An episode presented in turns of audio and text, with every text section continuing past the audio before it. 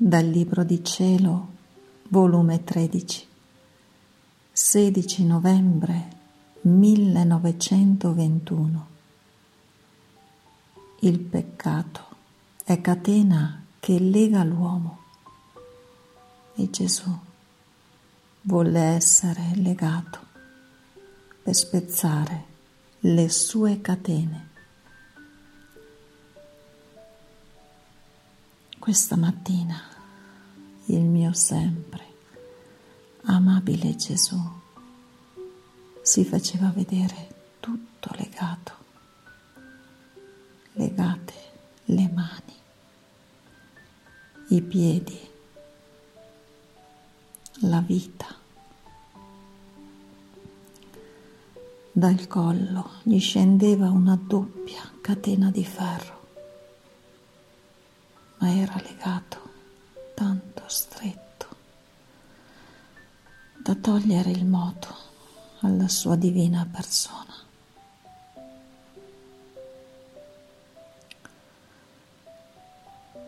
Che dura posizione.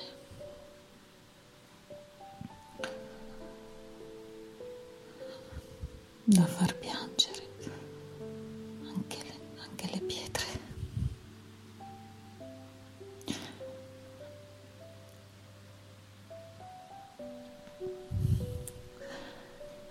ed il mio sommo bene Gesù. Mi ha detto, figlia mia, nel corso della mia passione, tutte le altre pene facevano a gara, ma si davano il cambio. E una dava luogo all'altra, quasi come sentinelle montavano a farmi il peggio, per darsi il vanto che una era stata più brava dell'altra. Ma le funi non me le tolsero mai, da che fui preso fino al Monte Calvario. Fui sempre legato, anzi aggiungevano sempre funi e catene per timore che potessi fuggire e farsi più gioco di me. Ma quanti dolori, confusioni umiliazioni e cadute mi procurarono queste catene.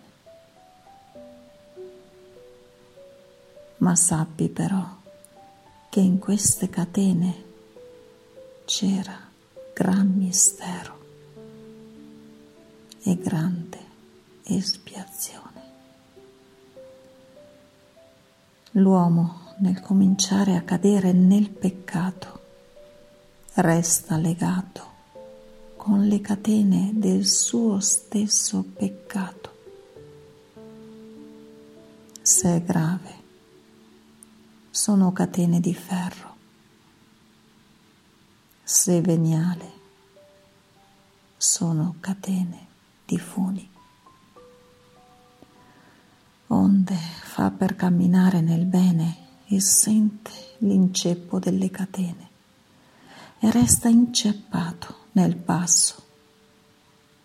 L'inceppo che sente lo snerva, lo debilita e lo porta a nuove cadute.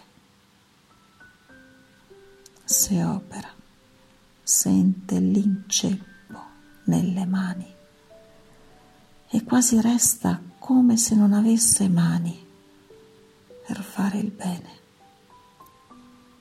le passioni, vedendolo così legato, fanno festa e dicono, è nostra la vittoria. E da re qual è? Lo rendono schiavo di passioni brutali.